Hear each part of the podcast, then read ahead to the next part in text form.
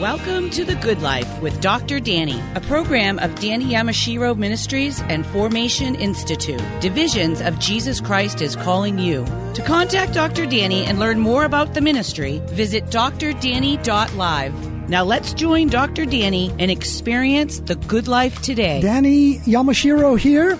Welcome to The Good Life, encouraging you with inspirational stories to share with family and friends through perspectives of hope in Jesus Christ.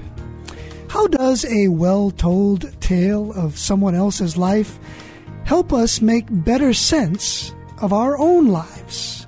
Bill Cross believes that all people need stories. His focus is on the lives of women and men who have shaped our culture. Their stories are also the stories of their times and their work framing their lives. These stories nudge us to ask, Bill Cross says, what do you see? How do you see? What do you not see? And why? Bill is a man of faith. We pause here to remind you the reason we have the Good Life Show is to share how the love of Jesus Christ makes a difference in the lives of people. I'm talking about the love of Jesus so strong that he died on the cross for your sins and mine. He was buried and rose again on the third day, offering God's hope. Bill Cross is the author of Winslow Homer, American Passage. He is chair of the advisory board for the Yale Center for Faith and Culture. He managed investment teams and investment portfolios for 3 decades, while also writing, researching, and lecturing on art, faith, and history. A Chartered Financial Analyst, he was a Scholar of the House at Yale College, from which he graduated magna cum laude.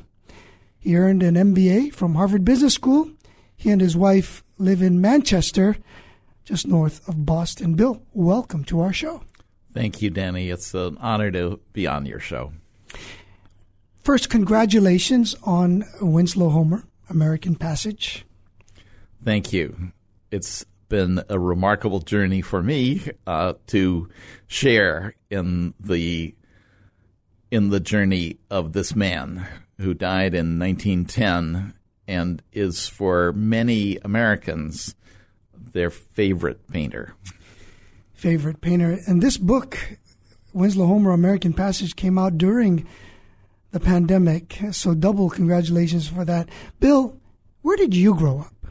So I grew up in Manhattan, and as a child, I was well aware of the visual richness of the city of New York, the largest city in the country, and a city then and now with tremendous diversity. I was also grateful that my parents were willing to let me go to the Metropolitan Museum on my own many, many afternoons as a boy from the age of 8, and just gave me the freedom to look at works of art, look long at them, and take the opportunity to let them speak to me. What was it about looking at a work of art and receiving a message from what you were seeing? So, like works of literature, works of art need time to open up. And what I found was that I could begin to imagine the lives of the makers of those works and the lives of the people who were the first to see those works. And in some cases, they were works used in churches. In many cases, they were made for commercial purposes, that they were works that needed to be sold to generate a living for the person who made that work.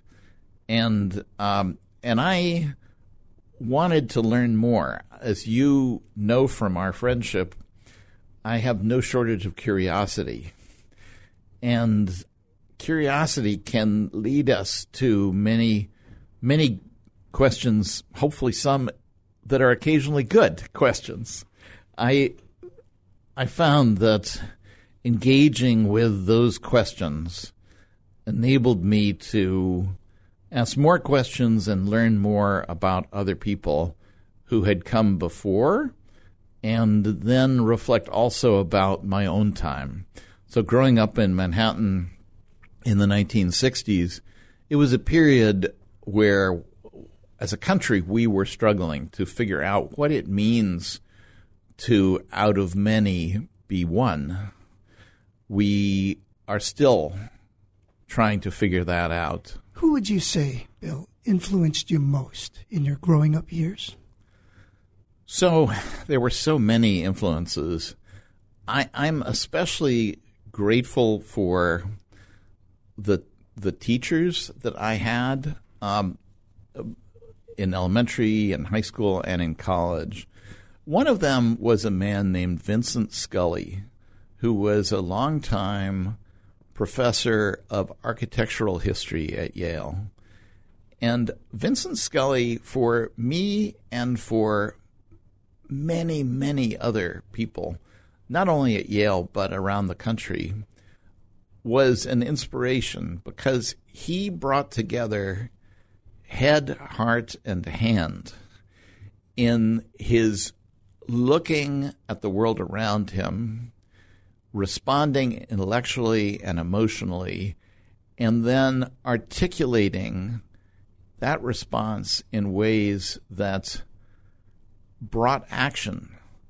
Many of the people who were his students became architects, but many others became committed citizens in their neighborhoods who looked at their world and saw it through eyes that were different because of his teaching.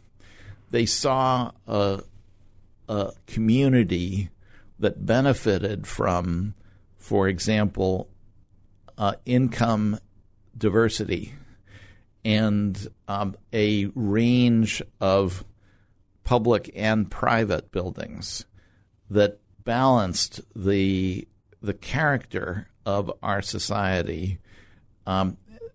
Vincent Scully, who was born in about 1917 and died, I believe, in his 90s, so not so long ago, was a powerful force for me and for many others, and I was grateful to be one of his students. You talk about heart and mind and hand. Share with us your journey of faith in Christ. So it wasn't until I was in my mid-20s that I began to have an awareness that I might have a vibrant faith. Throughout my childhood, our family went to church, but I have to say, Danny, it wasn't a particularly vital faith for me. And then when I was in business school, I was in a small Bible study group that enabled me to begin to ask questions that ultimately led, by the time I was 28 or so, to a conviction that, improbable though this truth might seem, it was the truth that Jesus really is not liar, not legend, not lunatic, but Lord. The fact that Jesus was Lord and is Lord violates many of the assumptions of the world around us. It's improbable, but it's true. And it was only through my wrestling through the other options that he could not be liar, could not be lunatic, could not be legend, that I had to conclude that he was Lord. It took me time. And some people are convicted in their faith all at once. For me, stubborn as I am, it took time for me to come to terms with that truth. Someone might be listening today, and indeed they concur. It's taking time. But they are processing. They are searching. They are meeting. They are asking questions. There are curiosities that drive them to want to learn more, find out more, and have more conversations. And some are on the way, well on the way, as you were back then, and here you are today. Bill, in what ways have your faith shaped your perceptions of investment and art? So I felt through my investment career that my principal purpose was being a steward, and that both in my own management of funds and in my leadership of other people, I was acting out of a kind of sacramental role of stewardship, and modeling an attitude which might inspire others to also think of their work as stewardship, balancing the economic interests, which were always under pressure, particularly since the investment world has changed a lot, and passive products, index funds and ETFs, have taken more and more share versus active managers of the kind where I worked.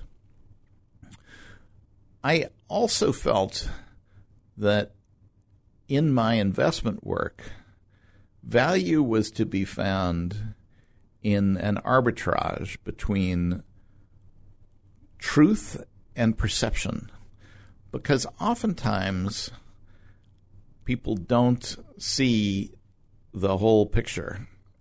If you, for example, have a company that trades at $30 and it was once trading at $40, but they had a bad quarter, and so the stock sold off. If you do your homework and you conclude, actually, the stock should be trading at $20 because there's more trouble coming, you don't buy the stock. But if you conclude that the intrinsic value of this company is $55, maybe it makes sense to purchase that stock because you have seen the truth that there is $25 of value above the $30 at which it's trading that other people haven't seen. So that arbitrage between truth and perception was fundamental to how I thought about the act of stewardship. Likewise, in telling a story, whether in the pages of this book or in my speaking engagements, I believe that I'm called to comprehend the perception of how a life may be understood, but also to have a true understanding of what that life is and what the time is, and talk about the arbitrage, the difference between that perception and that truth. We'll certainly get into that, the arbitrage that Bill Cross speaks of. He writes about it in his book, Winslow Homer, American Passage. When we come back, you'll hear more from him. You can find out more about Bill Cross, William R. Cross, wrcross.com. Again, wrcross.com. When did his interest in Winslow Homer emerge? Remember, I said a story within a story. Using pencil, watercolor, and oil, how did Winslow Homer address hopes and fears of fellow Americans. More from Bill Cross. We'll be right back. Wandering the road of desperate life, aimlessly beneath the barren sky. Leave it to me. James 3:13 says, "Who is wise and understanding among you? Let him show it by his good life, by deeds done in the humility that comes from wisdom." The Good Life with Dr. Danny is brought to you by generous sponsors. Thank you to Coach Dino Babers and Mrs. Susan Babers, Mr. Edmund Jung and Mrs. May Jung, Mr. Rodney Arias Sr., A1A Electrician, Cedar Assembly of God, and the Thursday Men's Breakfast, Boston. If you, your business, or your church would like to support The Good Life with Dr. Danny, please visit drdanny.live. Join our partnership team. That's drdanny.live. Thank you.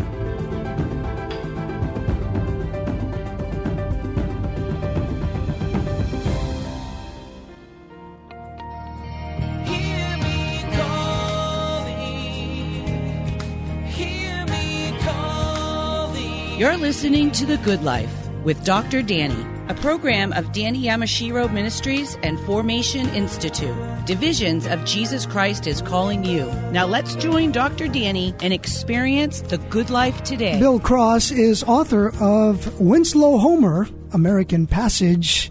He's also chair of the advisory board for the Yale Center for Faith and Culture and president of Citizens Initiative for Manchester Affordable Housing, also known as Citizens by the Sea. If you're tuning in right now, maybe caught the tail end of just that last segment, you can get this program in its entirety. Just go to Spotify or Apple, drdanny.live. And to find out more about this book, Amazon.com and most distributors, it's available for you there. Find out more about Bill Cross, wrcross.com. Bill, when did your interest in Winslow Homer emerge? So I certainly saw Winslow Homer's work as a boy, both in museum galleries and in commercial galleries. He was, in the 1960s, certainly a well-recognized name, even to me as a boy. And I retained an interest in his work over the years, but it wasn't like I had a particular focus on him over and above lots of other artists. I was interested in lots of things, and certainly lots of other American and European art makers.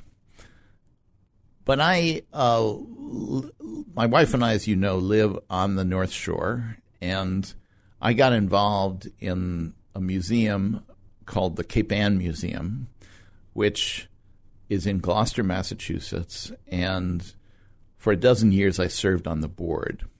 And during that time, I came to the conclusion that there was an opportunity for the Cape Ann Museum to do a major exhibition on Winslow Homer's work, and I led an effort to recruit a guest curator to serve as the curator of that show.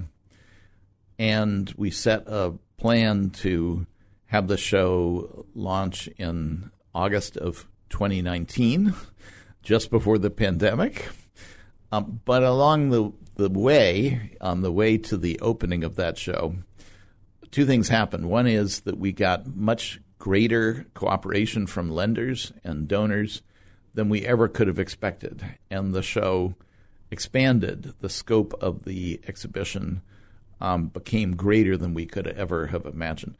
The other thing that happened is that the guest curator we recruited, because of many factors, including his other responsibilities, was simply not able to do that work. And so I ended up stepping into the breach and curating that exhibition myself and writing the 200-page catalog. The show opened on time on August 3rd, 2019, and closed December 1st, 2019, which was before the pandemic. And I'm happy that that was the case, because we had many, many people come from around the country and around the world to see that exhibition in Gloucester, Massachusetts. At the end of that process, I realized that I had accumulated a lot of knowledge about this man and the 11 years of his formation as a marine painter. I didn't know so much about other aspects of his life, but I knew a lot about those 11 years. And I concluded, despite my first sense that I was not up to the job, but I concluded that I really did have the capability of writing a biography of this man, cradle to grave, and that having gone through the process of curating the exhibition, that I had an advantage that many other writers might not have, even those who were steeped in art history. And that is that I wasn't an art historian. I had spent my life making sense as a businessman of stories, and that I could tell a different kind of story through this biography than people who were, like the three former biographers of Winslow Homer, art historians. So I certainly don't claim to have the expertise that many other distinguished authors have, but what I can claim is to be a non-expert and, as a generalist, perhaps come up with a different kind of story, a story that only I can write. Well, you certainly opened up with a compelling story about Arthur Burns. And we hear the names Beecher and Garrison and Hubbard, using pencil, watercolor, and oil. And from the beginning, as you bring in a new perspective, how did Winslow Homer address hopes and fears of fellow Americans? So I think, first and foremost, Winslow Homer grew up with a sense of vulnerability.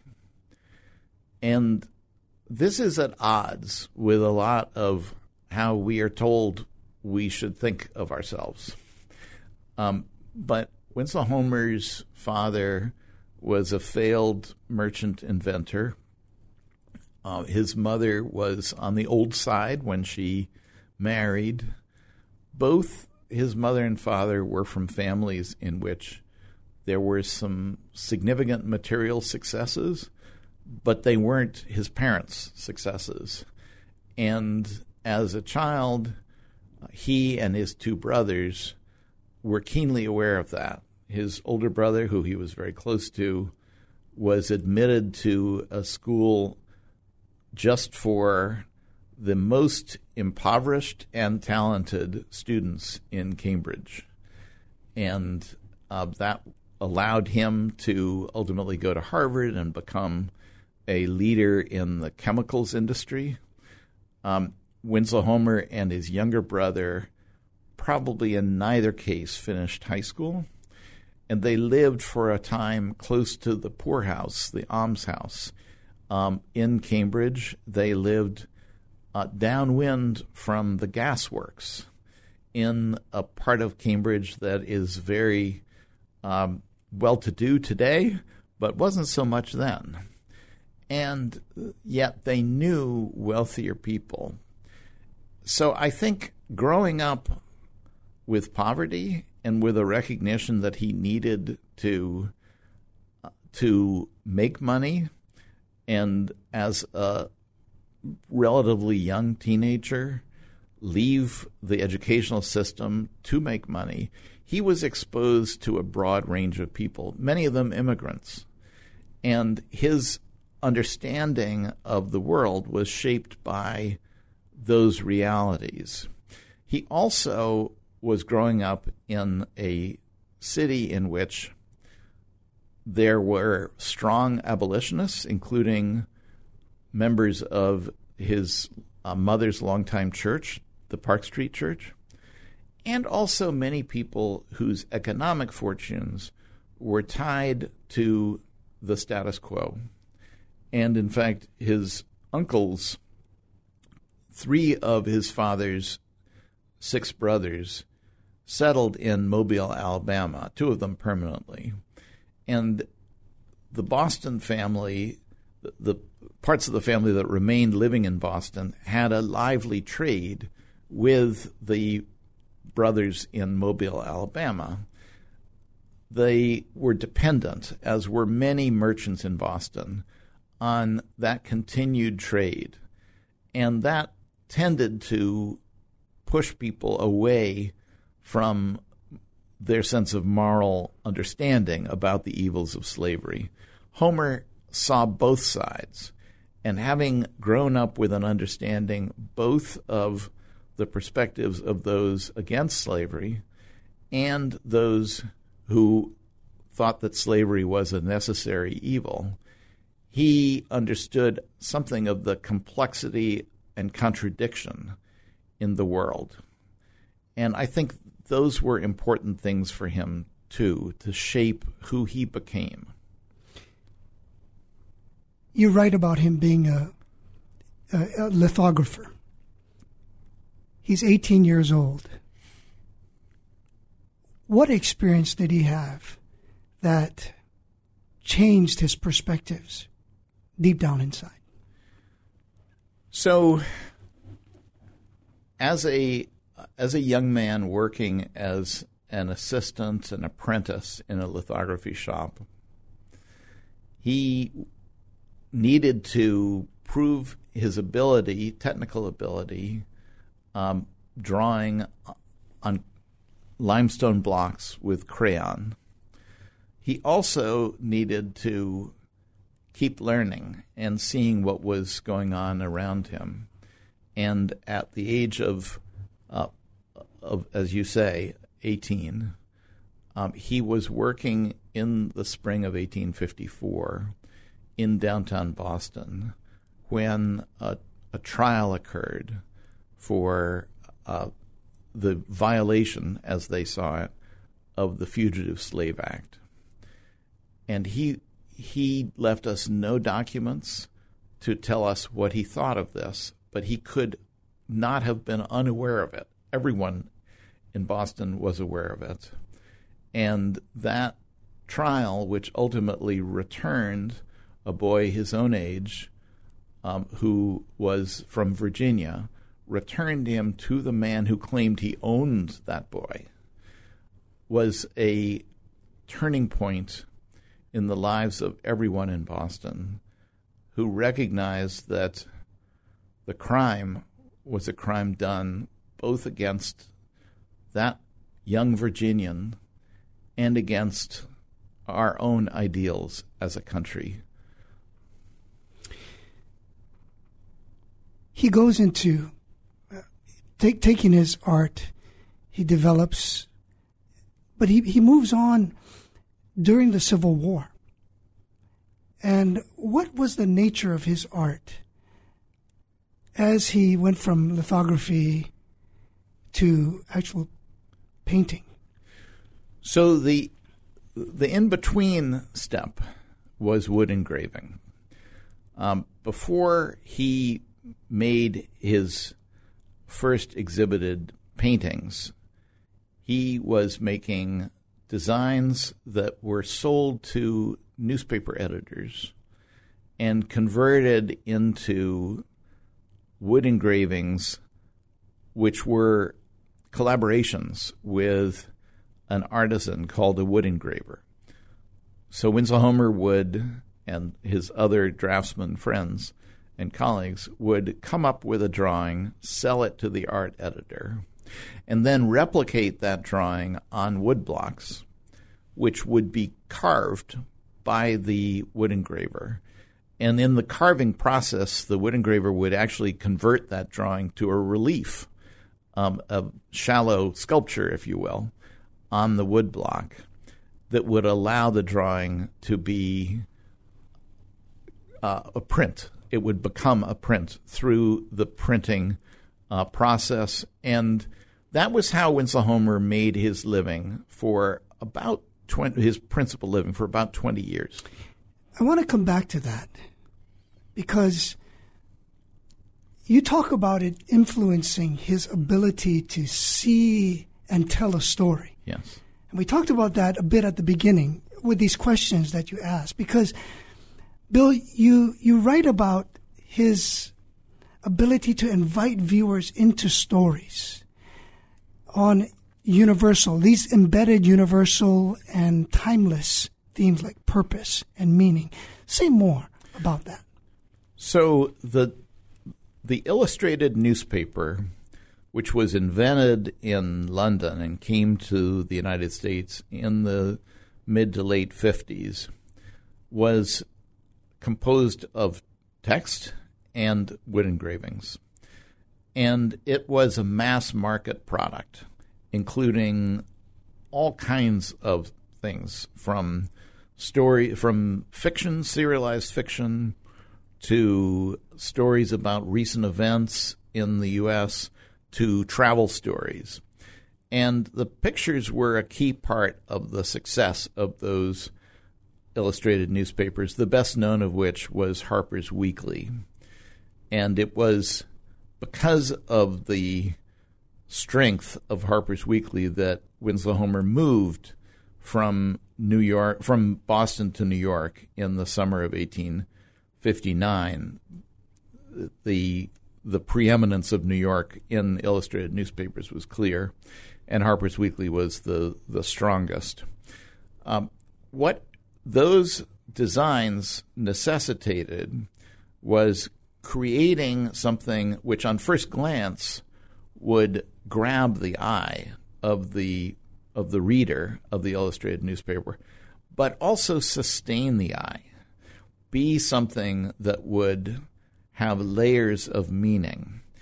And what Winslow Homer found a way to do was use geometric shapes to create a first impression that was intriguing, drew the eye, and then would have stories embedded within the design that would be still waiting for the viewer to complete those stories in his or her own mind and heart. And so, as an example, during the Civil War, when there were so many men at the front, far from their moms and dads, their wives, their children, Winslow Homer made a specialty of depicting life in camp, the life of those men who missed all these family members. And, of course, some of those newspapers found their way to the camps, but many more of them were sold in cities where people were so eager to have some sense of what their boy's life was like. Most of the artists who were working in the field were trying to depict a sense of the war that was almost inevitably a distant sense. But the perspective of the general watching from miles away, the action unfolding, that was kind of boring. But that was what most people did. So this is where you say Winslow Homer was an everyday man. Yes. You're listening to Bill Cross. Bill is the author of the biography Winslow Homer, American Passage. It's published by Farrar, Strauss, and Giroux. He's published myriad articles and served as curator of Homer at the Beach, a Marine Painter's Journey, 1869 to 1880. That's Cape Ann Museum in Gloucester, Massachusetts. When we come back, we'll talk a little bit more about after the Civil War, when Winslow Homer went on a trip to France. Bill Cross talked about marine art. Well, there are things that are going to happen, or that happened in Winslow Homer's life, and at the age of 33, he presented something to the public. The reaction, well, Bill Cross will talk about that and how that evolved into the future of Winslow Homer impacting lives. Stay with us. We'll be back. Desperate life, aimlessly beneath the barren sky. Leave it to me,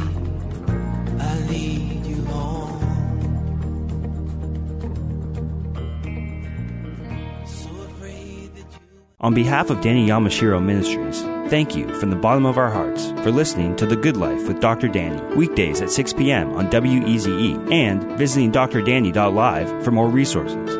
My dear friend, it is because of listeners and donors like you that we are able to spread the message of Jesus' love and bring hope to people like you, your family, and friends. Proverbs 11:25 says, "He who refreshes others will himself be refreshed." Will you prayerfully consider donating to Danny Yamashiro Ministries so that we may continue to broadcast the gospel, so believers will be built up and non-believers may form a relationship with Jesus Christ? Visit drdanny.live to make a financial contribution today. That's drdanny.live. And thank you again for supporting The Good Life with Dr. Danny. May God richly bless you with The Good Life.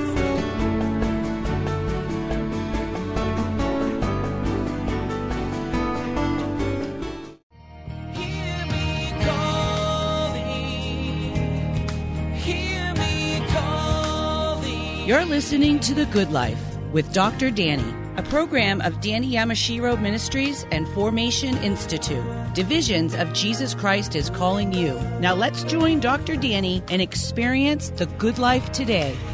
Bill Cross is the author of Winslow Homer, American Passage. Lance Esplin of the Wall Street Journal described the exhibition that he curated, Homer at the Beach, a Marine Painter's Journey, 1869 to 1880.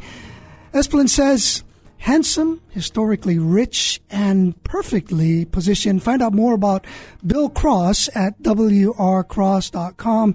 The book Winslow Homer, American Passage, available for you there, amazon.com, and distribution platforms everywhere. Bill, 1866. After the Civil War, Winslow Homer went to France. How did that trip impact his art? So the first thing I should say is that he went to England before he went to France. And he was able to see far more work in both England and France by really important and much different painters than he had ever seen in the U.S. Which also says something about him. Yes. Because wasn't his destination France? And I think I got the writing that he didn't necessarily just rush there as other artists were. Right. He took the slow path. He took the slow path and went to England in part because England was the home of J.M.W. Turner, who was an extraordinarily gifted British artist and a man whose work he had had very little opportunity to see in the U.S. He also was interested in the culture of London, and that included an American, his own age, whose name was Whistler. And Whistler had just come back when Homer was in England, had just come back from Chile, where he had painted seascapes that were remarkable in their difference from other seascapes, with a kind of dreamlike character.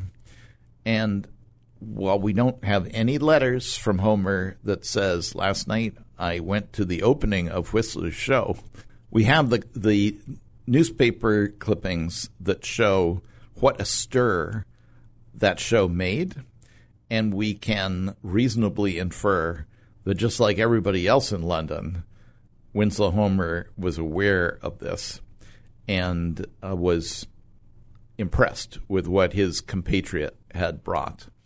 So it's likely that Homer spent several months in England before going to France, where he had submitted two paintings to the World's Fair that opened in the spring of 1867.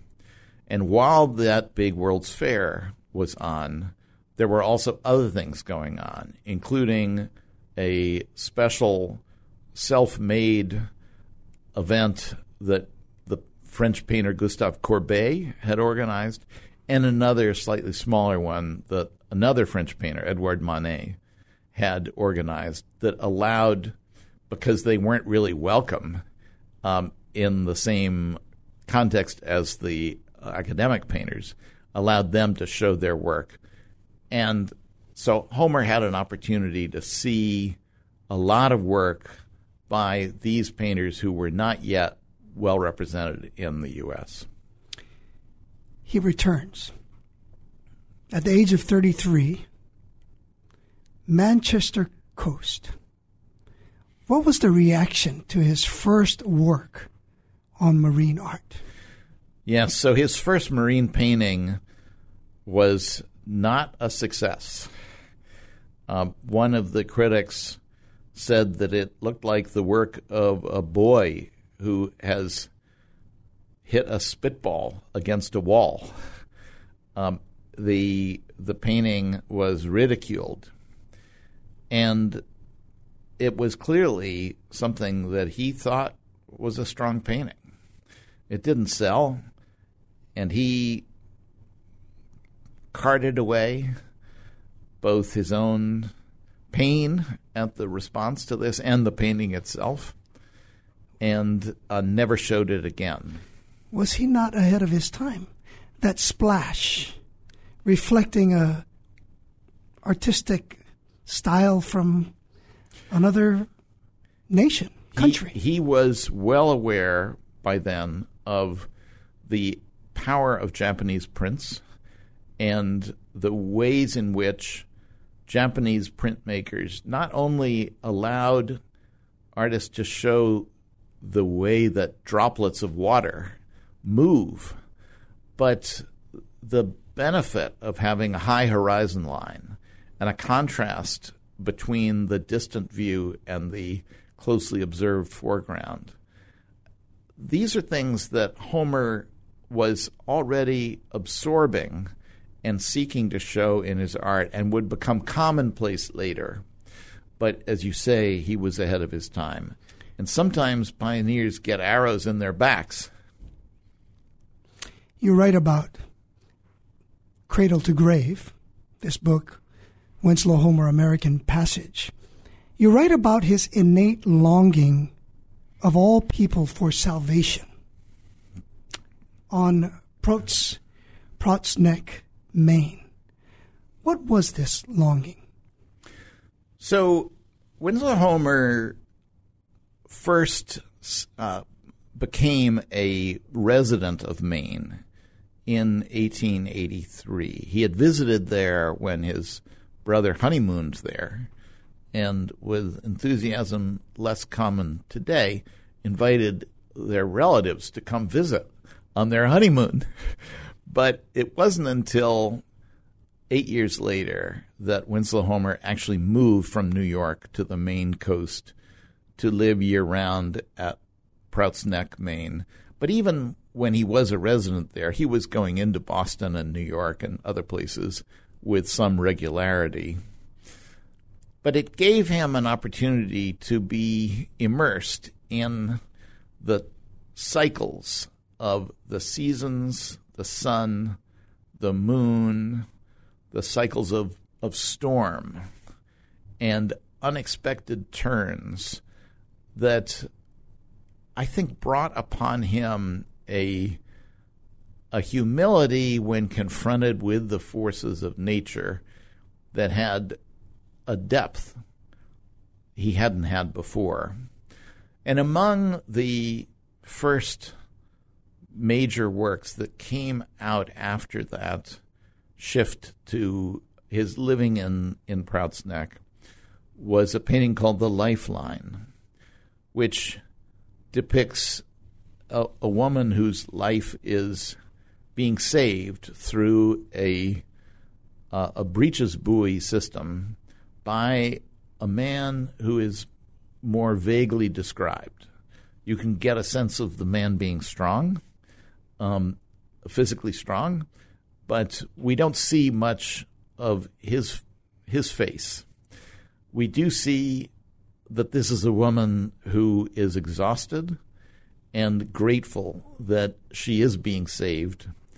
And we see this as more than only the saving of her physical life, because it is so powerful that we understand this as a call to a deeper kind of salvation.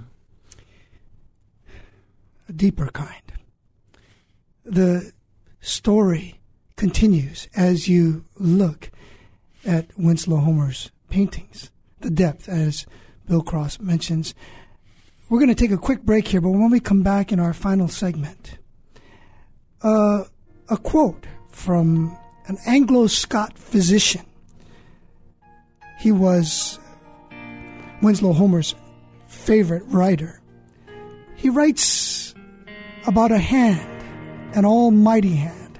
We'll talk about this in relation to an invisible benevolent design. And perhaps you're in a moment of tension. This is the right place to be. Stay with us. We'll be back with more. Wandering the road of desperate life, aimlessly beneath the barren sky. Leave it to me, I'll lead you home. Jeremiah 33:3 says, "Call to me, and I will answer you and show you great and unsearchable things you do not know." The Good Life with Dr. Danny is a program that was born out of prayer. The Spirit of Christ guides us through prayer, empowers us through prayer, and provides for us through prayer. There are mighty things that the Lord is doing in the Northeast, across the United States, and around the world. Would you like to be a part of God's work through the Good Life with Dr. Danny? Visit drdanny.live. Dr. Danny invites you to join his prayer team. Each month, you will receive a letter updating you on some of the behind-the-scenes developments, prayer requests, along with a devotional that Dr. Danny writes to encourage you in the Lord Jesus Christ. Join the prayer team today and make an eternal difference in people's lives. Visit drdanny.live. That's drdanny.live.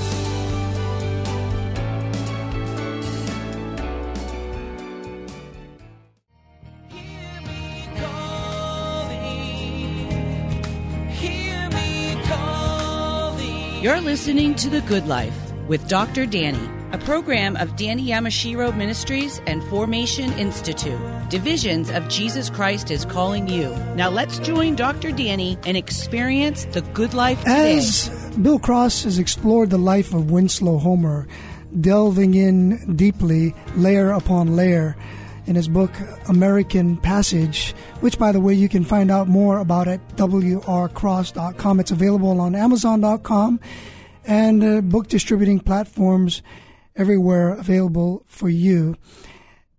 As we delve in, his religiosity. What was Winslow Homer's faith background like? Bill Cross, he had parents that had Christian roots. Where would you say he was in his life? So both of his parents appear to have been very devout Christians, but Winslow Homer's own religious practice, his own habits on Sundays and other days of the week, included, as far as we know, no church going. He was highly observant in all aspects of his life other than his religious observance. And that is strangely at odds, not only with the norms of his time, in which people were routinely observant in their religious practices, but also surprising in as much as he was deeply rooted in a story. And the story was one of particularity and the significance of each human life and the moral imperative on each of us to act with humility and kindness to those around us. And I can't explain fully what animated this man's lack of rooting in church with his writings and his art that reflect a sense of his understanding of an Almighty who ordered the world and who he is ultimately held within the hollow of his Lord's hand. But I can only name that. I can also name his sense of sacred value to the particulars of a time, of a place, of the creatures made by God around him, and his honoring those lives. And that rootedness in particularity is, to me, very much in keeping with the Christian faith, which is grounded in a story of a historic figure, Jesus, who lived, was born in a certain place, lived in a certain place, died in a certain place. And we need to make sense of what that means for us, how we then shall live based on these facts about this man. As we consider more deeply these things that you explain and the connectivity with the Christianity and the life of Winslow Homer, that period around the 1870, 1871, he went through a period of depression, you write. And George Chaplin, Child Chaplin, the physician, his favorite writer, wrote, "Everything bears the mark of order impressed upon it by the almighty hand." What did that mean? So I think to Homer. I think to Homer, what it meant was that when he opened his eyes, he was seeing a world that had a benevolent design and was overseen by an active God, a God who cared about each of the inhabitants of this world and each moment of the world's actions and the actions with which the human creatures who are empowered to be more powerful than other creatures, that these are, they are made in God's image and given the authority to act for the best stewardship of this creation of God's as creators themselves. And as a painter, he was keenly aware of his own creative gifts. I believe that in his annotations of this book by this Anglo-Scots physician, he was showing how meaningful the scientific evidence was, including from Darwin, that evidence showed that the world in which we live is not a world of happenstance or chaos.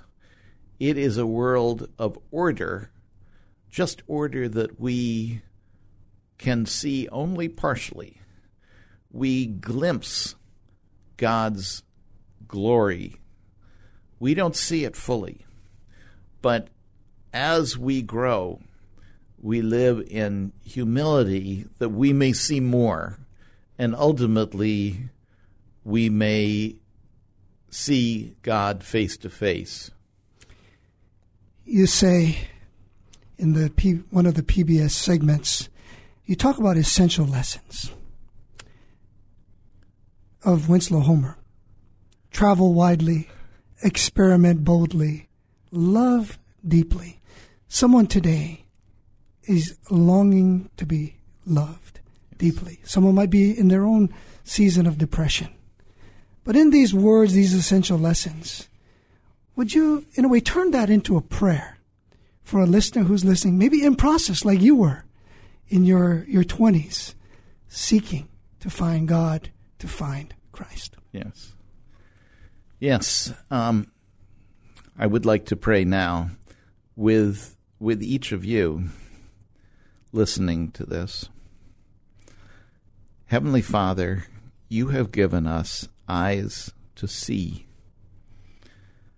Give us ears to hear and the wisdom to shut out the noise of the world and to open our eyes to what you have made, the beauty of the moment and the beauty of the people who cross our paths. Thank you for all that you have given us, our hands, our heads, our hearts. And may we use these gifts for your glory. All this we pray in the name of your Son, our Savior, Jesus Christ. Amen. Amen. Bill Cross, thank you for being with us today. My pleasure, Danny. It's great to be with you. Illuminating words from Bill Cross, wrcross.com. My friend, look, God's timing is perfect, and there's no better time than right now to share the love of Jesus with someone near you. And if you haven't done so, look, this may be that perfect moment for you to open your heart to Christ. Go to drdanny.live for next steps. Find resources to reach family and friends. Subscribe on Apple, Spotify, and major podcast platforms. 1 Corinthians 13, verse 12. For now we see only a reflection as in a mirror. Then we shall see face to face. It's always a blessing to be with you. Thank you to Bill Cross, wrcross.com. Until next time, along with my producer and creative director, Brian Torres, social media director, Luke Yamashiro, and guest coordinator, Jan Yee, I'm Danny Yamashiro. Remember, the Lord is with you as you share the love of Jesus with someone today.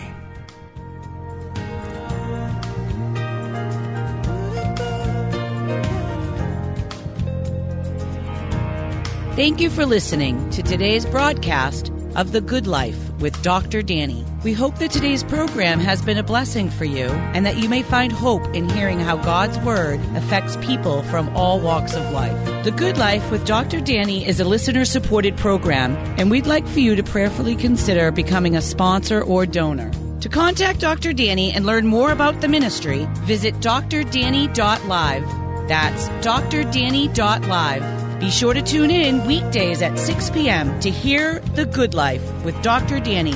Until next time, may God richly bless you with The Good Life.